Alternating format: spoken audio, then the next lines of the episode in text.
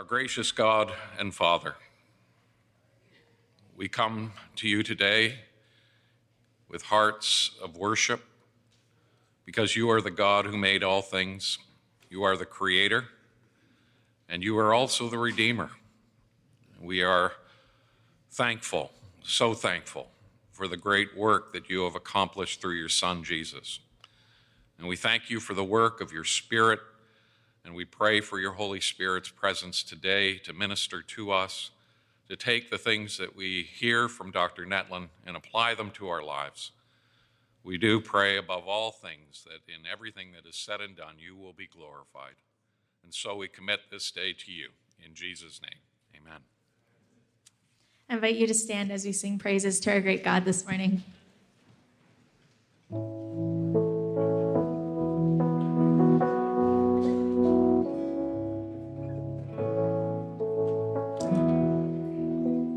Bless the Lord.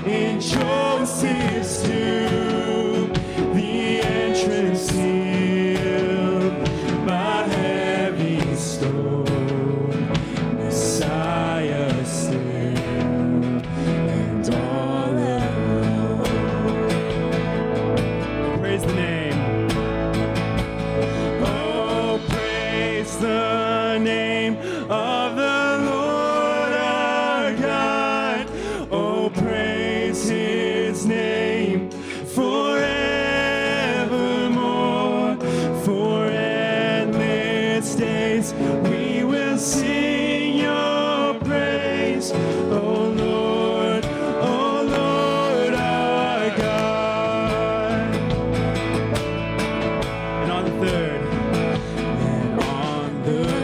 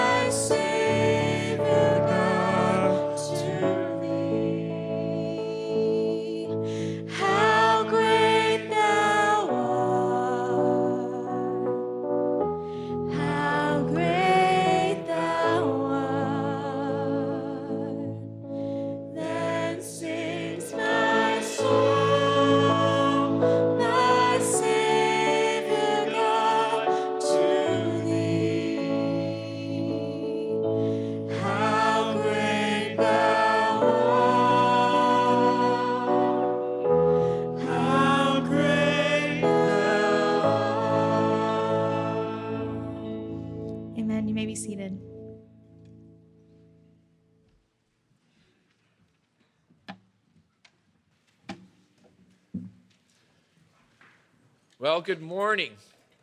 Good morning and welcome to each and every one of you. I'm very excited about the day, and I'm just very pleased that you've put out an effort and have taken time out of your busy schedules to be, to be part of it with us today. My name is Franklin Vandermeulen, and I'm privileged to serve as the Director of Intercultural Studies at Heritage College and Seminary. I'm taking courses at Trinity Evangelical Divinity School uh, just north of Chicago. One of the reasons I was drawn to the school was because they have a, a solid evangelical history and a missions history. And there are a lot of people who have written some theological, scholar, scholarly, and missiological books that are on faculty there. And Dr. Harold Netland is one of them. And it's been my privilege to go to class with him and to meet him as an author and then to sit in class and learn from him as a, te- as a teacher, but then also just to develop a bit of a relationship with, relationship with him as a friend. And I'm just really pleased that he's here today and looking forward to our time together. At this time, I just want to say, though, if you don't have the notes that were available, Keith Edwards is here. You can just raise your hand. If you would prefer to be digital, you can go to discoverheritage.ca slash MLD, Ministry Leadership Day, and they're there, and you can work with them in that regard. A marathon is a race that's 42 kilometers long, and so a half marathon, by definition, is 21 kilometers. So imagine being at the starting line of a half marathon and you're realizing, I'm about to run 21 kilometers. And the gun goes off and the crowd starts to move and you're on the way. And you get into the rhythm of running and you pass these markers. And at one point, you pass a marker that says 11 kilometers. And so you say to the person running behind you or beside you, Well, we're just over halfway. And she turns and says, What do you mean? You said, Well, the race is 21 kilometers and we've just passed the 11 kilometer mark. We have 10 to go.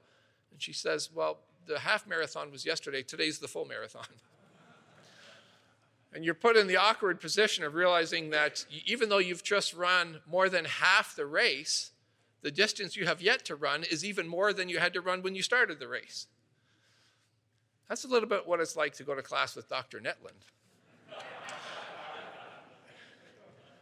So you get a listing of the courses from the school and you think, oh, that's a really good topic. That's a field of study that I really need to learn about. So you register and you go to class, and after a couple days, he's teaching you a whole bunch of stuff about this field of knowledge that you want to learn. But he also introduces other fields of knowledge that you didn't even know were fields of knowledge. So you're learning about things you don't know, and then you realize there's a whole bunch of stuff you didn't know that you know. So by the time the week is over, not only have you despite the fact that you've learned a lot, you actually feel like you learned, you know less than you did at the beginning of the week. But that's a really good thing. Because if we feel like we're perhaps not any smarter, I do feel like we're a little bit more humble, or we have reasons to be humble, and we're a little bit more wise about how to engage the world around us. Because our the world is increasingly complex, and the dynamics, the religious dynamics we face in Canada are complex. But having gone to class at TEDS, and particularly with Dr. Netland, I feel like we leave class with a lot more confidence regarding the gospel and competence regarding sharing the gospel, and confidence in the gospel of Christ because it is sufficient, as Paul says, to rescue people from the power, to turn people from darkness to light, and to rescue them from the power of uh, Satan and bring them into the kingdom of God. So, I hope you brought good shoes with you this morning because we're about to get started. And would you please join me in welcoming Dr. Harold Netland?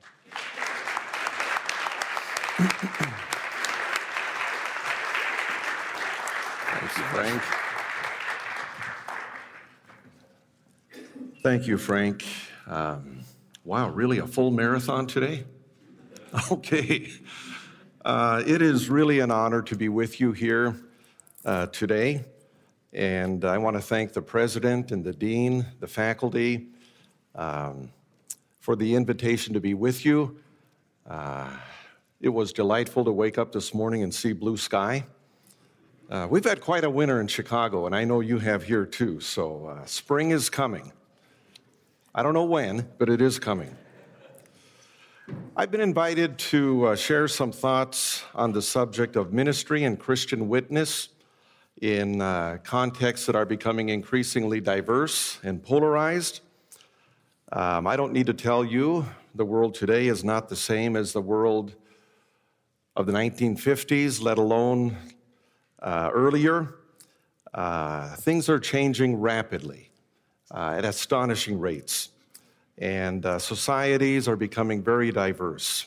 Uh, certainly the case in the US and much more so up here in Canada. I think this has lots of implications for how we ought to be thinking about ministry and uh, practicing ministry. And I hope to explore some of these issues with you in the four talks today. Um, I don't have all the answers, I may not have any of the answers, but uh, the first step is to clarify the questions and uh, begin to probe uh, in light of God's word and the guidance of the Spirit, uh, how we ought to be thinking about these things. Uh, so, first, I'll begin by giving a quick uh, overview of some of the changes in the religious landscape, primarily in North in the U.S. Uh, I am American. I'm more familiar with the U.S. than I am with Canada, but I uh, suspect that at least some of what I have to say about these changes will be uh, appropriate to uh, the Canadian context as well. Uh, next, we'll look at uh, a particular challenge that comes in the form of religious pluralism. What is that? Why is that a challenge? And it's not the only challenge out there today. On the one hand, you have the trend towards pluralism. At the very same time, you have trends moving in the other direction, uh, linking religion with ethnicity or nationalism, uh, populism, so uh, counter modernizing, counter globalizing trends that are pulling uh, society in the other direction. Third talk, right after lunch, uh, we'll turn to the subject of Islam. And uh, I don't need to tell you that uh, Islam is a controversial and complicated subject. uh, for Christians today. Uh, I'll be looking at one particular question or facet of that uh, nexus of issues. Uh, the question that often is framed in terms of do Christians and Muslims worship the same God? And uh, essentially, I'll say that's the wrong question. We need to break that question down into sub questions and uh, tackle the sub questions on their own terms. And then we will finish up later this afternoon, God willing, uh, by thinking together about some general principles. Uh, where do we go from here? Uh, how do we minister in this kind of a context? Uh, first, let me just say a few very brief words about my own background, uh, not because it's all that interesting, but because I think it helps to set the stage for how I approach these questions. I was born in Japan. My parents were missionaries. Uh, I grew up in the far northern part of Japan, if anyone is familiar, Aomori up in the Tohoku, and uh, very rural, farming, fishing. Uh, in the 60s and 70s, uh, it did not share in the economic boom in Japan, and so very poor uh, compared to the rest of the country. Extremely traditional, uh, very animistic uh, a, a, mix of popular Shinto, Buddhist, uh, polytheistic, animistic um, uh, framework. And in Japan in general, 1% identify as Christians Protestant, Catholic, Orthodox, anything. Uh, up in that part of Japan, it's even less. So my father was involved in church planting and also started a Christian camping ministry. Uh, but any given Sunday, uh, you could expect anywhere from 25, maybe up to 30, uh, to sometimes it was only our own family in church. And so, even as a child growing up, you're aware of the fact that you're different. Uh, most Japanese aren't in church, they're doing other things. And of course, shrines and temples everywhere. And so the, the issue of uh, being religiously different was something that even as a child, uh, I was aware of. I didn't know the terms, of course, but you're aware of uh, the fact and the issues. Uh, so that has shaped how I approach some of these issues. What's, what should we be thinking about religious minorities in American or Canadian societies? Uh, it, it's very different when you're part of the 1% and not these 60, 70, 80%. Uh, later, I did uh, doctoral work uh, under John Hick. And in the next talk, we'll talk a little bit more about him. Um, at the time, he had been an Orthodox uh, theologian and philosopher. At the time, he was a thorough pluralist, abandoned every vestige of uh, Orthodox theology. And uh, he pushed me to think about these kinds of issues in a, much more rigorous and uh, uh, sometimes deeply disturbing way. Then my wife and I went back to Japan for 10 years. I worked in Japan with the Japanese church, uh, the Japanese InterVarsity, and I taught at a, a theological college. We came to uh, Trinity in 1993. And uh, over the past 25 years, I've been involved in a variety of contexts uh, in the U.S uh, where I engage with students and uh, faculty uh, who themselves are very pluralistic. And so that's the background, that's the bigger context out of which I approach these issues. Um, well, uh, we could spend time looking at a lot of statistics on the changes in American religious landscape and the Canadian religious landscape. Uh, Pew Research on Religion has terrific resources. If you're not familiar with that, I encourage you to uh, Google it and become familiar with them. Uh, I won't take time to rehearse those statistics here, uh, but the trend is clear. Uh, the trend is clear. There is a, um, an identifiable decline in the number of Americans and Canadians who self identify as Christians, Protestant or Catholic uh, a rise in the percentage of those who identify as nones, N O N E S, uh, not the Catholic order, but uh, those who, when you mark the box, you just say none of the above. And uh, the none of the above category is very interesting because it includes anything from explicit atheists to spiritual but not religious, uh, and some who, um, when you come to looking at their actual beliefs, seem to be fairly orthodox, but they will have nothing to do with the institutional church. And so it's a very elastic category.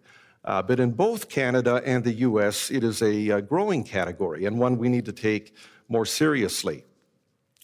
Uh, let me just read a paragraph, though, from a Pew report that studied um, the American landscape in 2007 and compared it with uh, 2014. So, a seven year period uh, where they marked this kind of decline. And here's their summarizing uh, paragraph conclusion.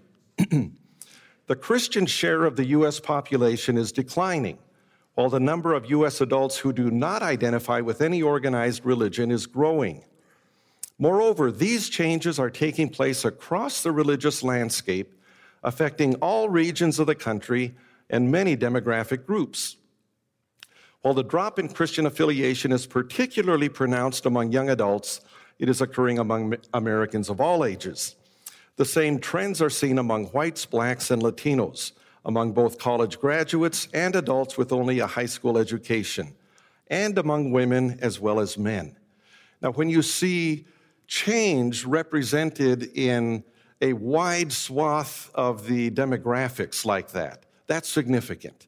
It's not just happening among one su- uh, subset. The, um, the actual numbers of um, followers of other religions in the US remains uh, quite small. Uh, and yet, the perception that America is a religiously diverse nation is, is strong and is uh, growing. Uh, and I think there are a number of reasons for that.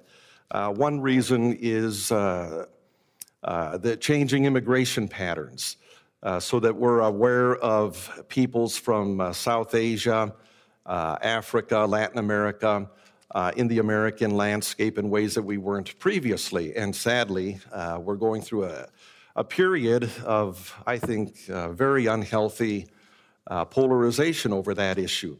But the perception often is well, the immigrants are all non Christians. Actually, a lot of them are Christians, Catholics or Protestant Pentecostals. Uh, another reason for this perception that is becoming much more diverse is the media coverage. And so uh, the media highlights the uh, diversity, uh, and that's not necessarily a bad thing, but it can give the impression that the society actually is much more diverse than it is. The total numbers of Muslims, Hindus, Buddhists, Jains, Sikhs, and so on in the US is really quite small. Um, but there is a wide swath of diverse groups uh, represented there. My understanding is Canada is even more diverse, and the rate of uh, decline in identifying with the established church here is even uh, greater than it is in the US, but I don't need to uh, uh, remind you about the situation here. Let me quote another uh, sociologist who has done study on uh, American religion, Mark Chaves, and uh, he points out that um, not only are the demographic numbers changing, the, the uh, ways in which we think about other religions are also changing. And so Mark Chaves, writing in 2011, says, quote, Three quarters of Americans say yes when asked if they believe that there is any religion other than their own that offers a true path to God. 70% say that religions other than their own can lead to eternal life. Not only are Christians in the United States less likely now to say that their religion provides the only path to truth or salvation, but people in general also are more appreciative of religions other than their own, and they are less tolerant of intense religiosity of any sort. Putting this all together, we might say that even in the midst of high levels of religious belief and practice in American society, there is declining confidence in the special status of one's own religion. So there, Chaves is getting at what we might call more the soft contours of uh, the religious landscape. It's not just the hard numbers, but even among those who self identify as Christians or as evangelicals, How do you think about religious diversity? Uh, what about other religions? And he's noticing uh, clear shifts there. Let me also mention one more sociologist, uh, Robert Wuthnow at Princeton. Uh, I really recommend. Uh, Wuthnow tends to look at American society, uh, but uh, again, much of what he says I think has broader application. And uh, looking at American society from the, the, 1960s onward toward the end of the 20th uh, century into the 21st century, uh, he charts what he calls a change from a uh, discourse about religion to a discourse about spirituality, a spirituality of seeking, a spirituality of journey. And uh, the discourse about religion is uh, off putting. Uh, religion is hard, it's cold, it's authoritarian, it's oppressive, it's dogmatic, um, it's not open to other alternatives. Spirituality, by contrast, is uh, fluid and flexible, it's creative, it's tolerant. Uh, it has fresh insights from other cultures, from other traditions. It celebrates doubt. Uh, the study, just, just tracking the uh, language and the discourse on doubt can be interesting. Not that long ago, doubt in religion was regarded as a bad thing. Uh, you want to have certainty. Uh, if you're doubting, you want to overcome that. Uh, what Wuthnow and his colleagues have charted is uh, things change in the late 20th century. Uh, doubt is not something to be avoided, certainty is something to be avoided. Uh, the idea that you can have certainty in religious matters uh, indicates a kind of naivete. Who do you think you are? Uh, doubt is good. The journey, the quest is what it's all about. The destination doesn't matter as much. Well, uh, there are both hard indicators of change and soft indicators of change. What's especially controversial today, of course, is the claim that Jesus Christ is the only Lord, the only Savior for all humankind, and that only through Jesus can one find salvation or reconciliation with God. This has always been controversial. There's a sense in which that shouldn't surprise us. Uh, think about the Apostle Paul. 1 Corinthians chapter 1. The message of the cross is foolishness to those who are perishing. It's a stumbling block to Jews and foolishness to Gentiles. Isn't this just what we ought to expect? That the gospel would be a scandal. It is true that the message of the cross is a stumbling block to those who are lost.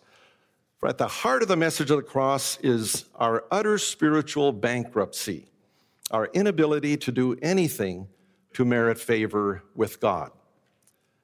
Uh, this cannot help but be offensive to human pride and our sense of self sufficiency. Uh, we cannot eliminate that. You eliminate that, you eliminate the cross. You eliminate the cross, you eliminate the heart of the gospel. But let's be sure that it really is the cross of Christ that offends people and not something else that has become attached to the message of the gospel. I think that too often people do not actually encounter the gospel itself because something else has become associated with the gospel. And it is this that they react against. So, part of our task then in those cases is to get rid of anything extraneous that obscures the gospel, clarifying any misunderstandings and refuting mistaken assumptions about the gospel. Let the gospel speak for itself. Now, while there is a sense in which the gospel is foolishness, there's also a sense in which it is reasonable and sensible, and the unbeliever ought to accept it. Acts 26 is a fascinating passage. We find the Apostle Paul giving a defense before the Jewish king Agrippa. Agrippa ruled an area northeast of uh, Judea, and uh, Agrippa is there as a guest of Festus, the Roman governor. Paul recounts his earlier life as a Pharisee and a persecutor of followers of Jesus. And then he tells of his dramatic conversion experience on the way to Damascus. Transformed, Paul begins to declare to everyone that they should repent and turn to God and demonstrate their repentance by their deeds. And then he speaks of the necessity of Christ's suffering and rising from the dead. And Festus has had enough. He interrupts him and says, Paul, you are insane. Uh, I love the phrase, your great learning has driven you mad. Be careful, right? Now, Paul's response I am not insane, most excellent Festus. What I am saying is true and reasonable. The king, King Agrippa, is familiar with these things. I can speak freely to him. I'm convinced that none of this has escaped his notice because it was not done in a corner. Acts 26, 24 to 26. The language Paul uses is striking. What I am saying is true and reasonable. It's not just foolishness. So, speaking of the events around the life, death, and resurrection of Jesus, Paul says that none of these things has escaped Agrippa's notice because this was not done in a corner. In other words, the events at the very heart of the gospel are not esoteric or hidden. Uh, they're publicly accessible, they're well known. Agrippa, you're aware of this, aren't you? It's helpful to make a distinction here between uh, truth and plausibility. And if you have the handouts, uh, I have the definitions there um, for these terms. Uh, let's start with the concept of truth.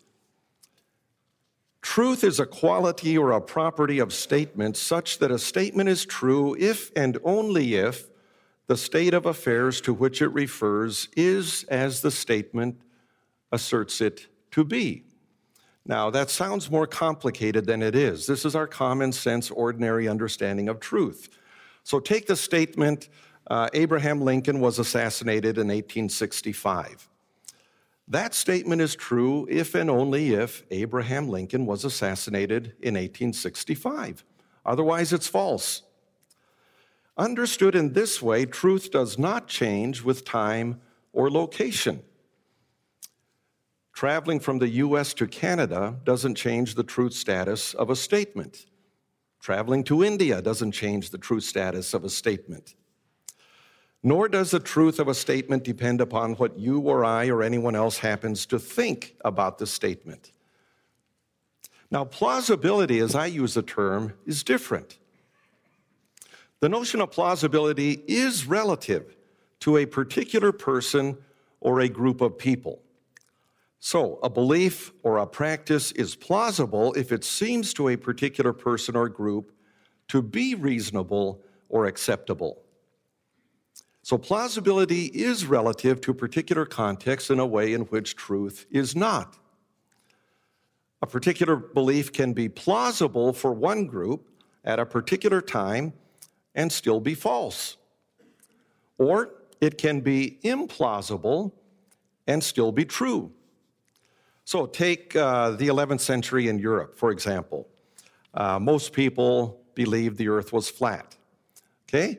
The idea that the earth is flat was eminently plausible for Europeans in the 11th century. That belief was also false. Take another example uh, from today belief in uh, reincarnation or rebirth. Uh, for many people in India, Thailand, other parts of Asia, belief in rebirth or reincarnation is eminently plausible. Makes a lot of sense. And if you want evidence for it, they'll provide evidence for it. Uh, for other groups, uh, in the US, perhaps in Canada, it is not plausible. Well, it's either true or false. It's not true for people in India and false uh, for people in Iowa.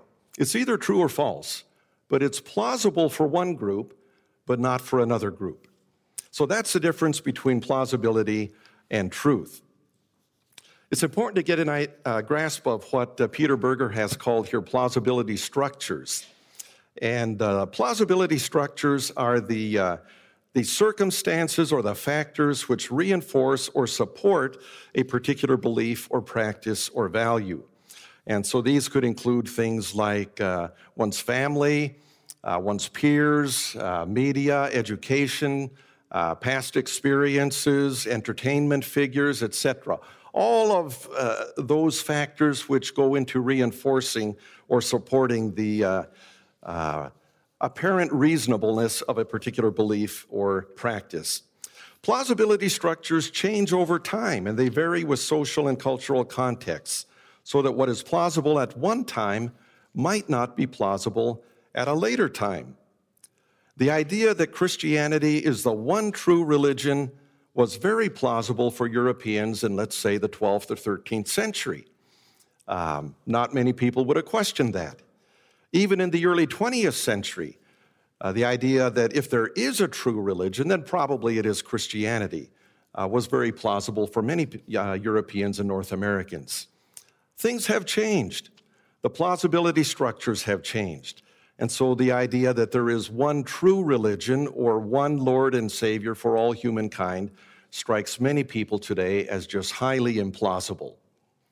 So, what brought about this change? Um, we can't hope to do ju- justice to the question, but let's just highlight a few things that have been at work over the past centuries, uh, eroding the plausibility in the idea that uh, there can be one true religion or one true uh, gospel for all peoples. The 16th uh, through 18th centuries uh, was a time of just enormous upheaval and transition in Europe, as uh, the old world, which had been dominated by Christendom, was fragmenting and the new world was beginning to emerge. Now, let me just highlight a few things here. Uh, there was what's called a crisis in authority. And uh, the crisis in authority, crisis in religious authority, was prompted by a variety of things, including the Protestant Reformation.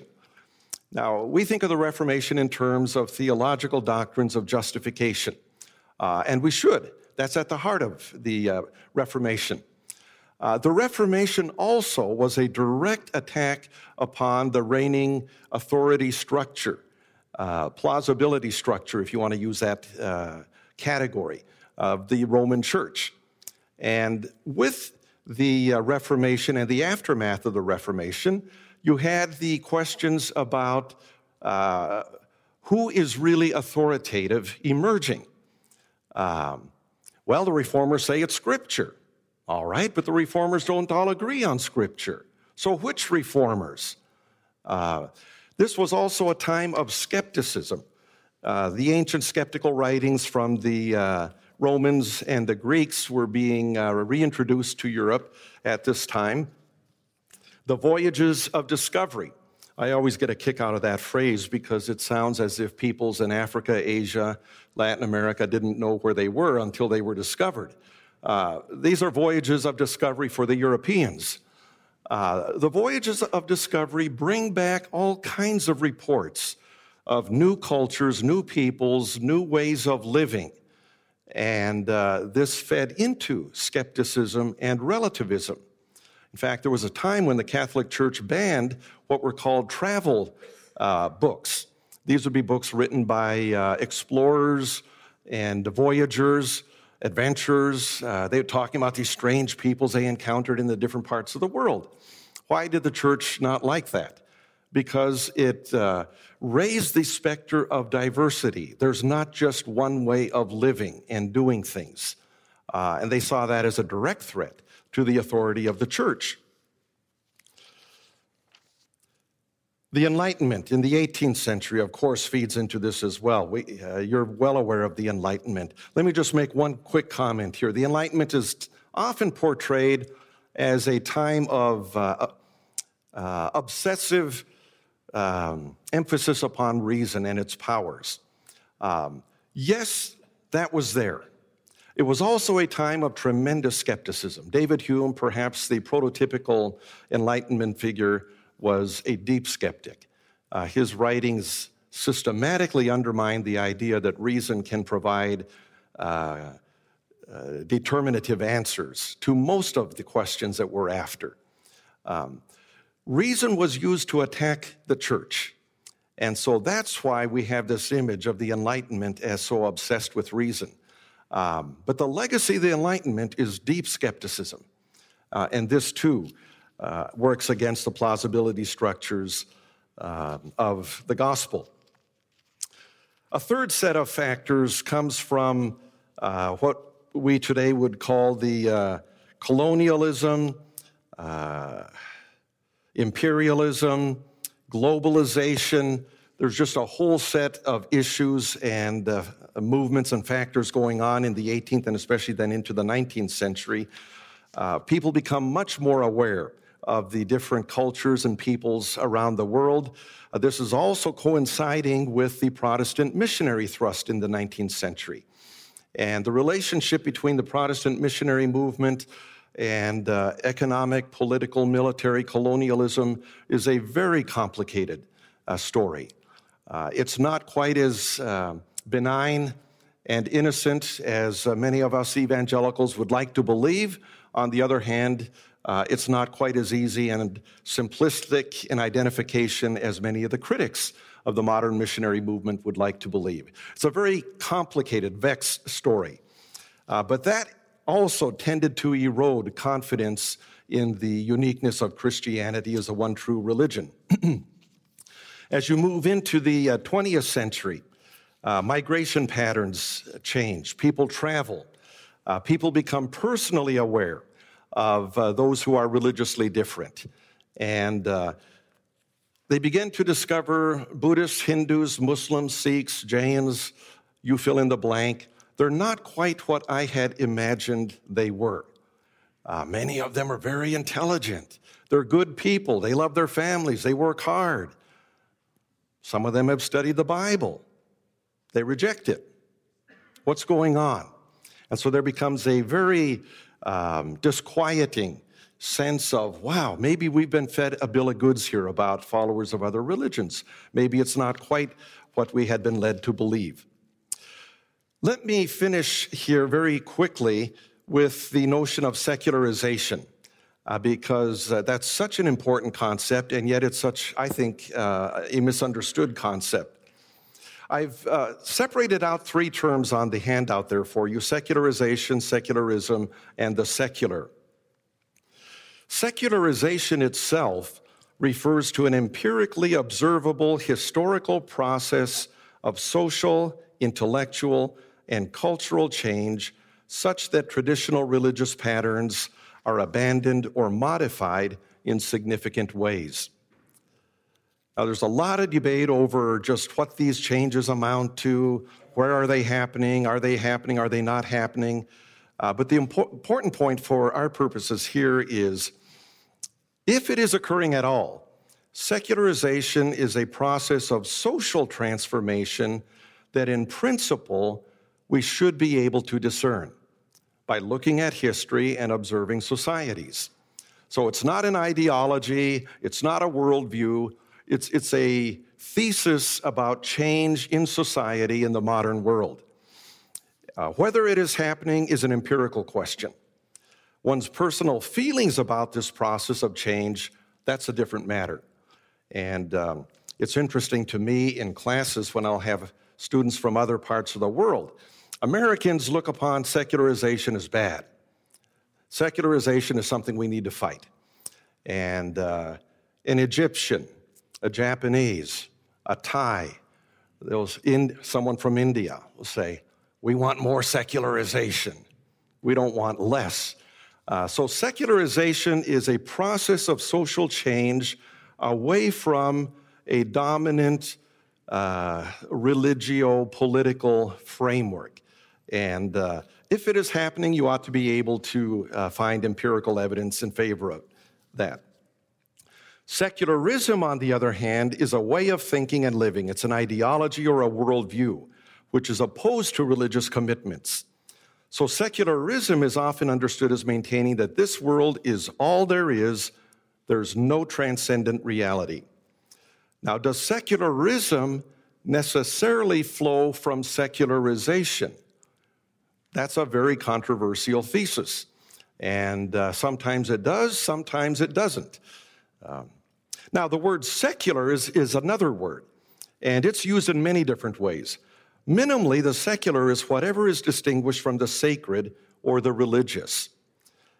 And uh, so, in, in early modern Europe, um, education, medicine, healthcare, uh, the political structures began to be separated out from the uh, um, religious uh, framework associated with Christendom.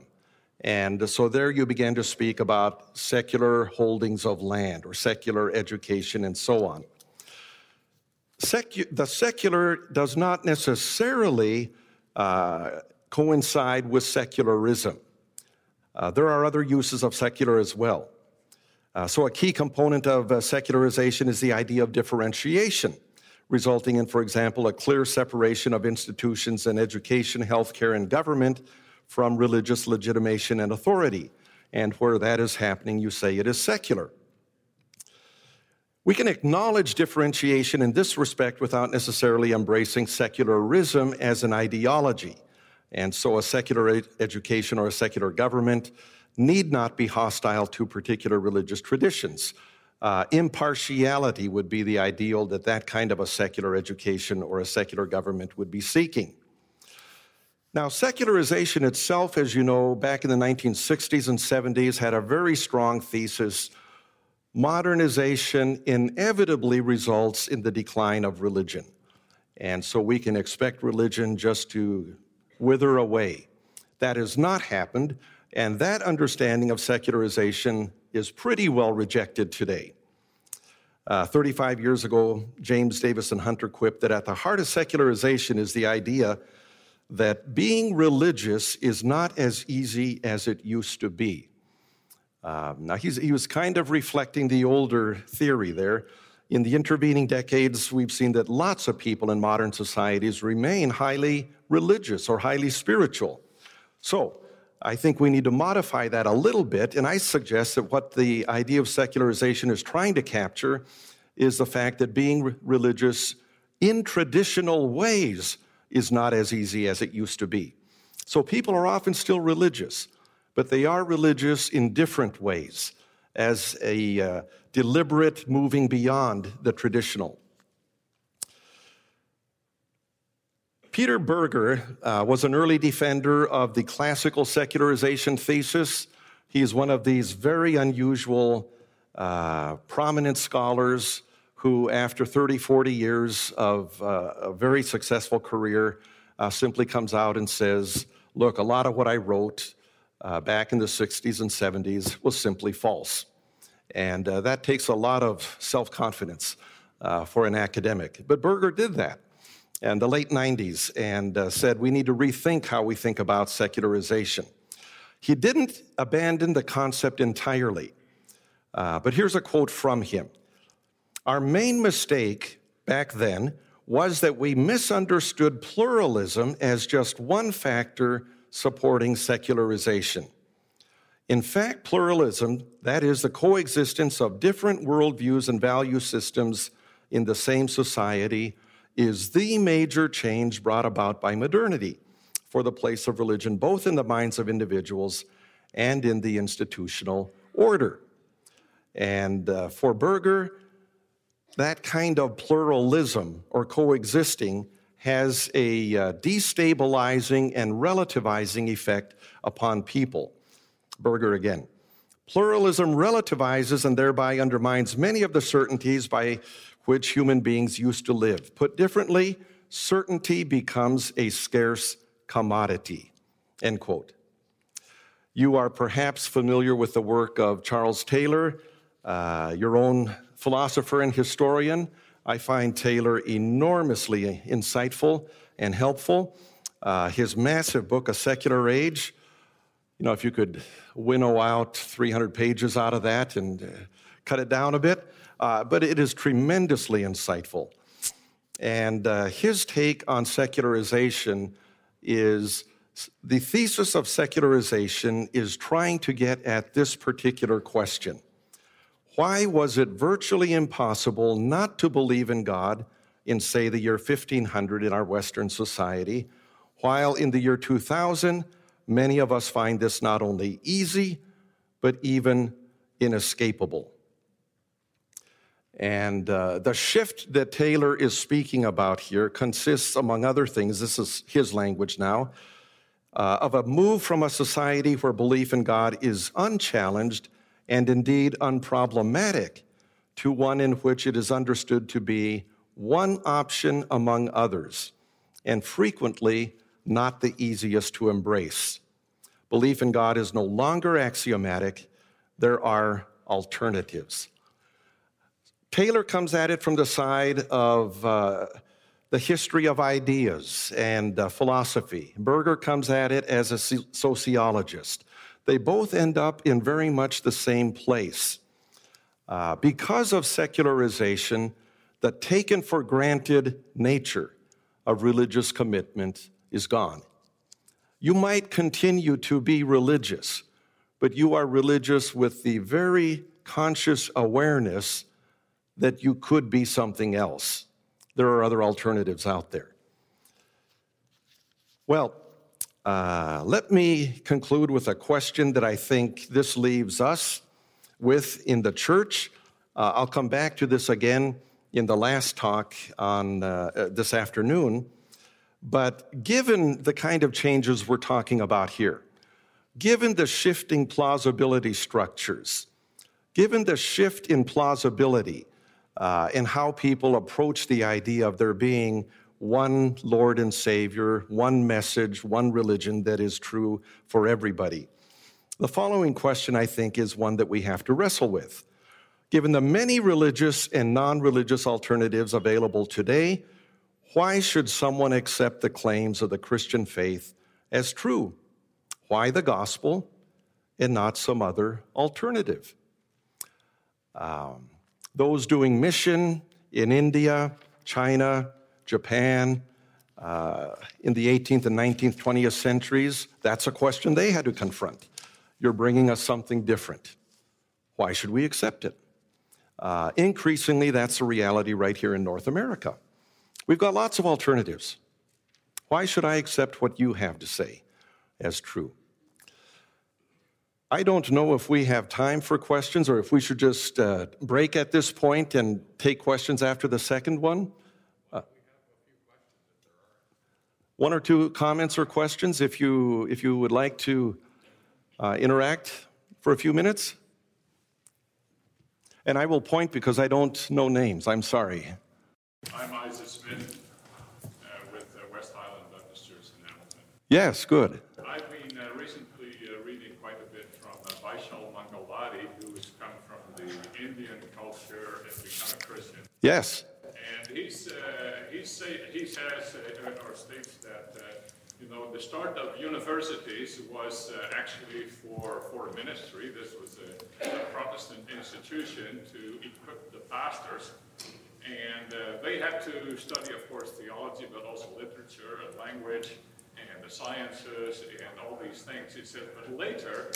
Um, in the Christian Christian culture that we lived in, we've said, oh no, actually most of that is secular, so we yeah. give that to the secular institutions. I'm not sure if I'm getting into the fourth presentation, but yeah.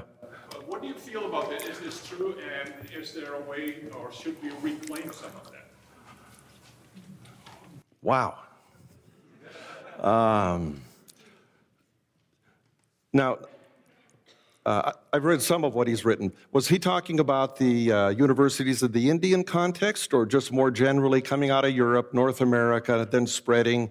Because you have lots of mission schools uh, starting in not only India, but China, Japan, which then eventually become uh, large secular universities, uh, repeating the same story we have here. Um, every institution has to determine its own identity and its own calling. And so, there, I, you know, there's not, my view, there's not one model that fits every institution for every context and purpose. But let me speak more broadly to the idea of separating out secular knowledge, secular education from uh, Bible theology and uh, that kind of a bifurcation. Um, I find that very unhealthy. And on the one hand, nobody can be encyclopedic. We're all limited. And we have different callings, uh, we have different interests. So the point isn't that all of us have to become, you know, Michelangelo, Renaissance uh, thinkers about everything. Um, but a sharp divide between these are Christian subjects and then these are secular subjects, I find, I find that unhealthy. Um, for one thing, you can't sustain that in today's world. Um, if you have children, you know how this works, right? If you tell children, don't go into that room, don't do this, what's going to happen? They'll go into the room. You know, they're looking, well, why can't I go in there? Um, so if you write off a, a body of knowledge or you say, this is a domain of inquiry which we should not be uh, looking at or studying or, or bothered with, uh, that'll just make it more attractive to certain groups. Um, but, but even on a more deeper level, a deeper level, there, there's an integration to knowledge and understanding that I think we need to recover. And uh, so, uh, to understand God's revelation in Scripture, uh, we also want to understand the world that God has made. And uh, as best we can, put the two together.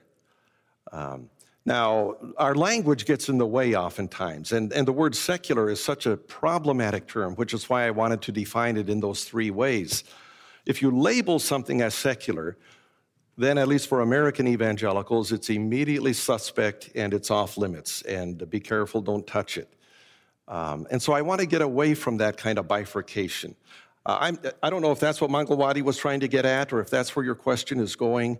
Uh, now, again, every institution has its own calling, its own identity, its own purpose. You can't do everything. And so you do pick and focus on certain things to the exclusion of others.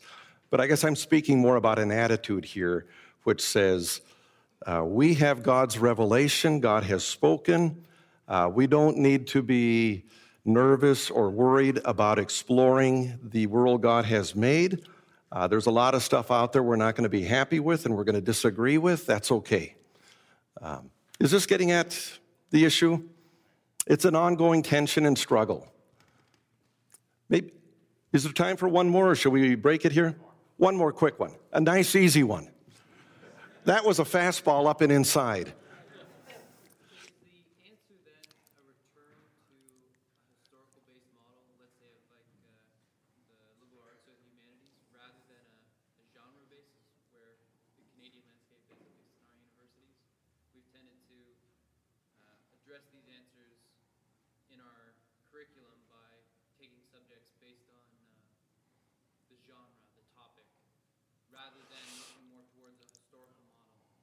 The, and the historical model would be what now? Uh, looking at, uh, I'll take the humanities, uh, starting at the beginning. Um, obviously, we'd have to look at it through a, a Western lens. That's Yeah. our own lens, but would you say then the answer is to look at it more historically? Um, yeah, wow. These are good questions.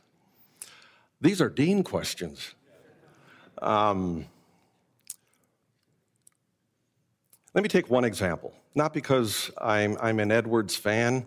Uh, in fact, I'm, I'm a critic of Jonathan Edwards in many ways.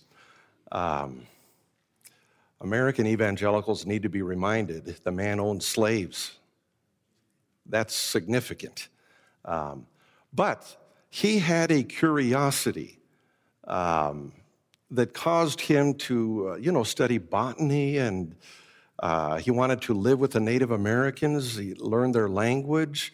Um, he was amassing information about uh, cultures and peoples around the world from uh, travelers and missionaries.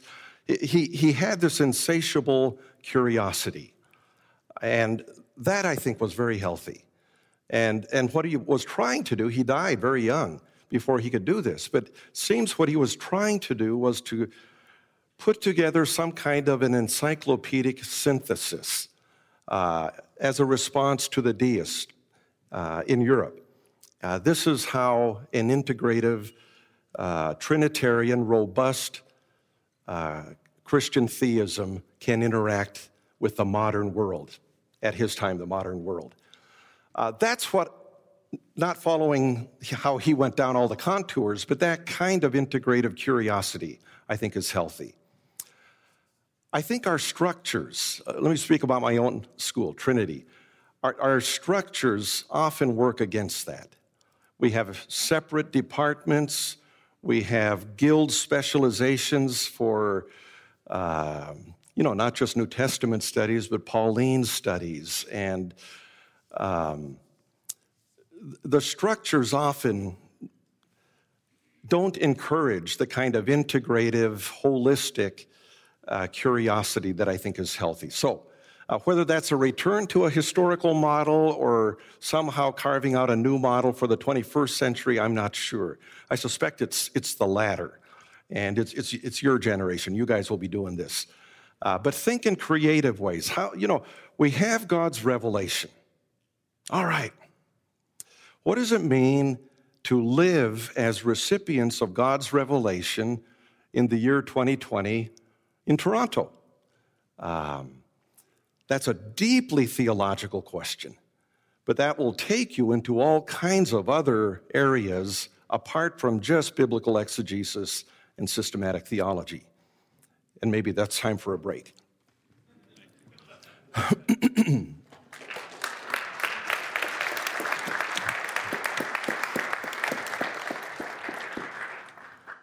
It's one of the things that uh, Heritage Bible College is uh, focused on is the idea of integration because we have a number of courses that we call general studies, and they are supposed to be helpful to us as pastors so that a BTH student actually is learning sociology and psychology and so on, certainly from a Christian perspective, but we are doing that with the, with the idea, the goal of integration, because you're going to be ministering to people who are psychologists and sociologists and engineers and doctors and so on, and having a, some knowledge of what they do, but also being able to integrate our faith into that is very important for pastors. So, uh, Bible colleges in general, not just Heritage, do this.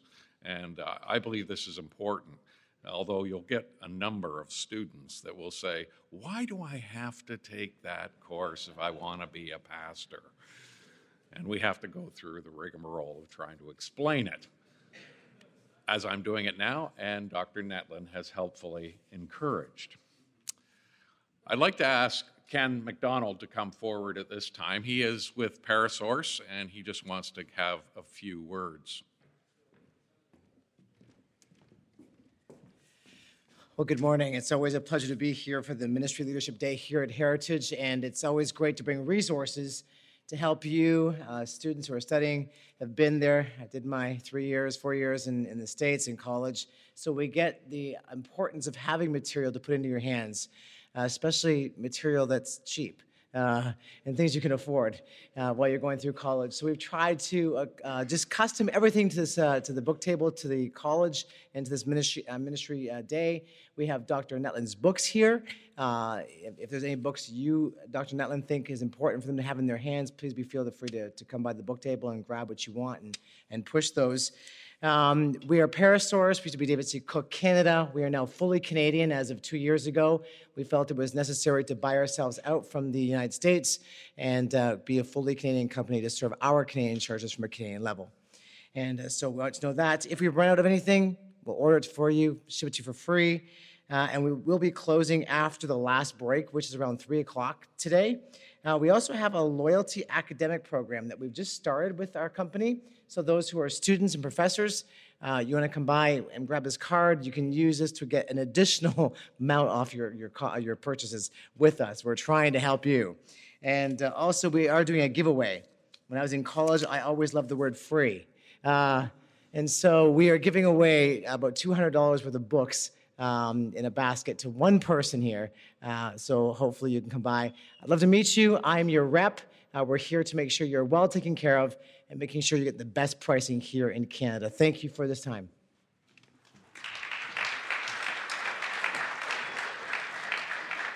Thank you, Ken. Go and buy some books. All right, we'll have a break now and we will come back at quarter to 11. Thank you.